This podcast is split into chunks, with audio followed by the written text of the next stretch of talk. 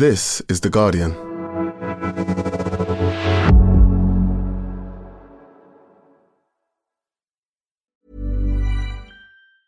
Ryan Reynolds here from Mint Mobile. With the price of just about everything going up during inflation, we thought we'd bring our prices down.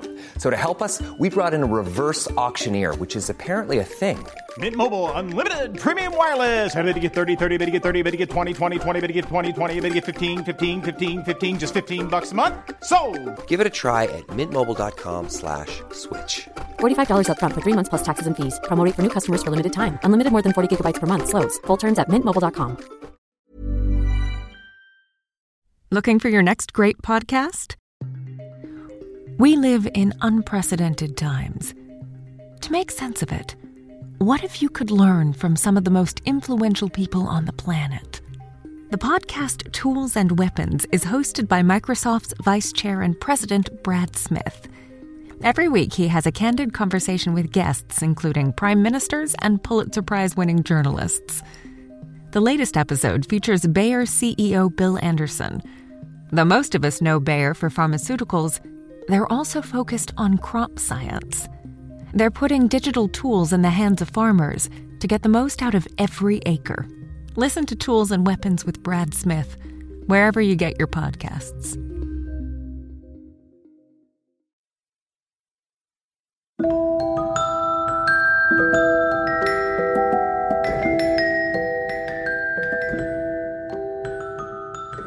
History, humans have sat around crackling fires under the moonlight. Although now perhaps in sleeping bags with torches, and told each other stories about ghosts, spirits, fairies, and strange creatures lurking in the dark.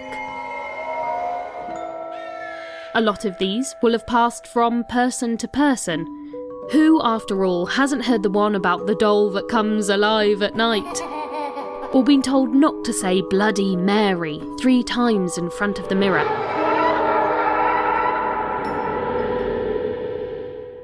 Occasionally, though, there's also stories from friends or colleagues who have experienced something spooky themselves. Pictures falling off the walls, bumps and creaks on the stairs. Presence standing just to the left of their shoulder, getting closer.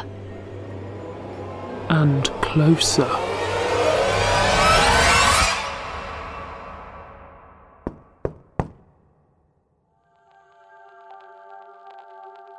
Anecdotally, at least, during the past few years of the pandemic, lots of us have been enjoying ghost stories. And have even had paranormal experiences ourselves. Me included. Why do we love tales about the supernatural so much? And what does it say about the world around us and how we cope with it? From The Guardian, I'm Madeleine Finlay. And this is a spooky Science Weekly.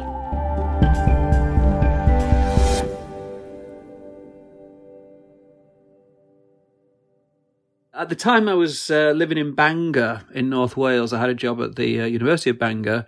This would be between me getting my first degree and starting my PhD. So we're talking about hundreds of years ago. Uh, Chris French is the head of the Anomalistic Psychology Research Unit at Goldsmiths University London, who researches the psychology behind the paranormal. And although he doesn't believe in the paranormal himself, he has had some ghostly run ins. um, and my girlfriend at the time was a medical student at the University of Leicester, which was a quite a long way away on the train. And I remember waking up in the early hours and basically seeing her standing at the foot of the bed and kind of doing a double take, rubbing my eyes, and she'd gone. Now, even though by this time I think I was beginning to get fairly skeptical about the paranormal, I did still kind of phone her that evening and say, "Well, yeah, were you okay last night?" Um, you know, and again, I think it's a kind of experience that people would often interpret as some kind of paranormal event. And the figure at the end of the bed might be familiar to a lot of people and it's it's quite scary. But now all these years later, how would you explain that? One of the most commonly reported paranormal experiences is something called a crisis apparition. And this is a situation where, in the way that I've just described, a, a, figure may appear to someone and they later on find that that person kind of passed away just at that instant or was in great danger or was ill or whatever. And in the case of my girlfriend, no, she'd been absolutely fine. Nothing wrong with her at all. So, um, that, that was kind of one factor involved. I suspect another factor involved may have been that the night before I had been out drinking rather heavily heavily. But we also know that it's precisely in that kind of state between sleep and wakefulness that people often hallucinate. And indeed, one of the areas of interest for me these days is something called sleep paralysis. A very common experience between sleep and wakefulness, people realizing they can't move, typically lasts for a few seconds, but they can have all kinds of scary hallucinations while they're in that state.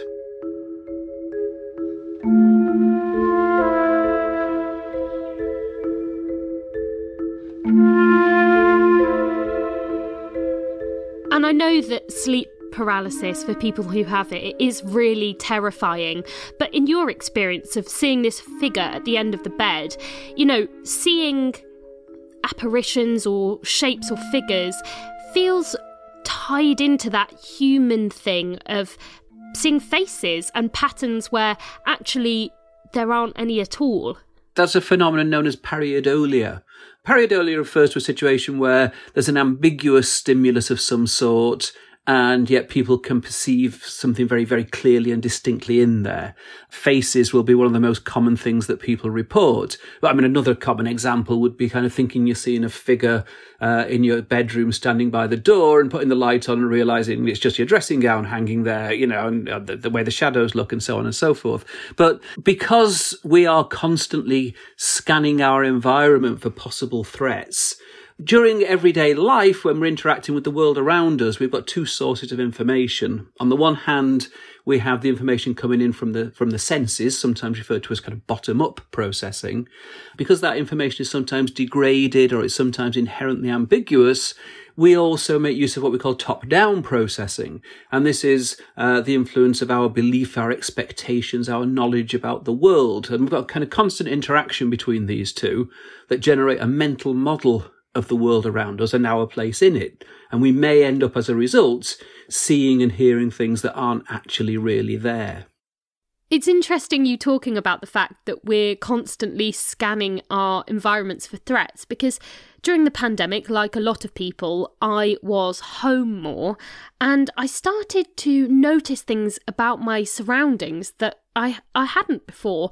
And Around 10 or 11 pm every night, there's this huge bump and crack that comes from my ceiling, which is very off putting when you're trying to get to sleep. If I was a believer, I could easily see myself giving that a ghostly explanation. But I wonder as well, Chris, during the pandemic, we were all faced with this constant unseen threat too. And it was a really stressful time for most people. And would that have made any difference to whether or not people were having paranormal experiences?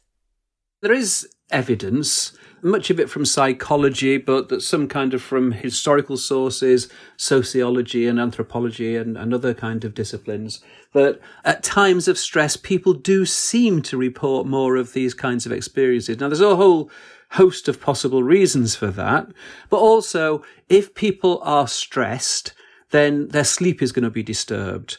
So if you're worrying, whether it be about Brexit or COVID or the situation in the Ukraine or losing your job or whatever else it may be, if you're not sleeping well and you've got that underlying predisposition, you are much more likely to have uh, a sleep paralysis episode. On top of that, also sleep deprivation will make you more susceptible to hallucinate during the day. If you're very, very tired and very, very stressed, again, you're more likely to have those kinds of weird experiences. There is some evidence, again, it's, it's kind of thin on the ground, but it's there that people are more likely to make use of astrological services or psychics and so on at times of great economic and political uncertainty. It's almost as though, you know, people are looking for some kind of sense of control um, and trying to understand what's going on around them. And sometimes the paranormal seems to provide uh, those kinds of explanations.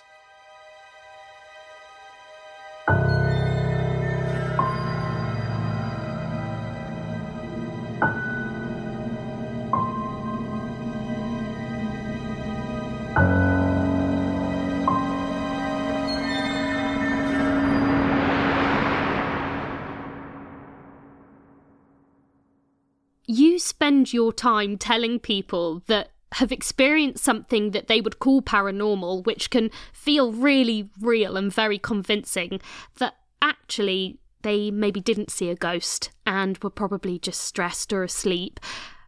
What's that like? How do people react? Well, I mean, typically I wouldn't be as blunt as that. um, I mean, I mean, typically I would kind of say, well, you know, I can't know what happened. I wasn't there. Uh, we don't have any kind of objective record. I mean, one of the areas that we are kind of most interested in the, in the research that we do is the fallibility of human memory. We know that eyewitness testimony can be notoriously unreliable for a whole host of reasons, and that this is a really important factor because typically as you've said, we're not dealing with the event or the experience itself. We're dealing with someone's report of that experience. So even though they may be 100% sincere, how can we know that they're actually 100% accurate? There's very good reasons to believe that very often they won't be. Okay, so in the case of seeing a ghost, or even a crime for that matter, if you can't test the experience, the thing that's actually happened, how do you research this? How do you go about testing the alternative explanations of what somebody's remembered and why they've remembered that, for example.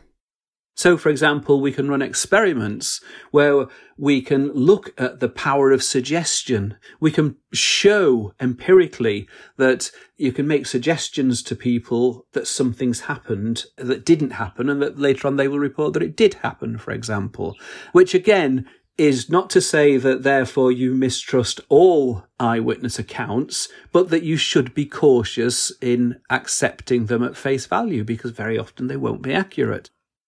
It's interesting that researching this can tell us about how we seek out patterns or about the fallibility of our memory.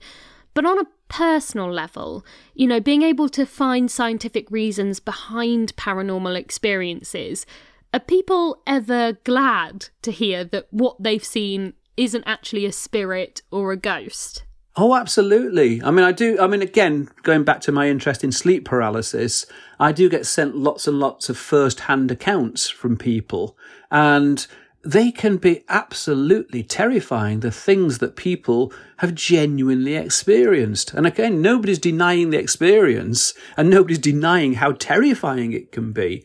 What we're talking about is, well, how do we interpret it? Do we think it really was a ghost or a demon? Or do we think that it was some kind of intense hallucinatory experience?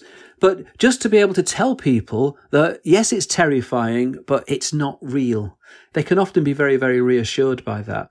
Well, I think I've decided that my bump in the night is the thermal contraction of my roof rather than a ghost. But if anyone wants to put in their theories, they can email scienceweekly at theguardian.com. Um, but Chris, thank you so much. My pleasure. And sleep well.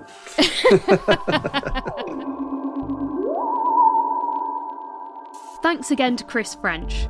Chris has a book coming out in the near future called The Science of Weird Shit, which I'm sure will be as fun as it sounds, so keep your eyes peeled for that.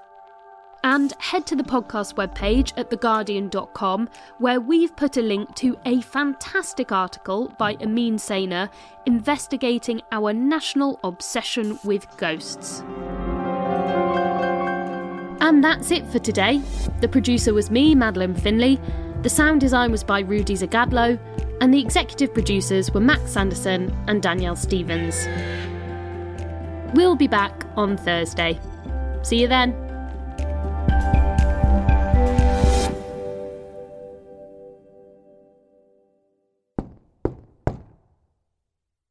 This is The Guardian.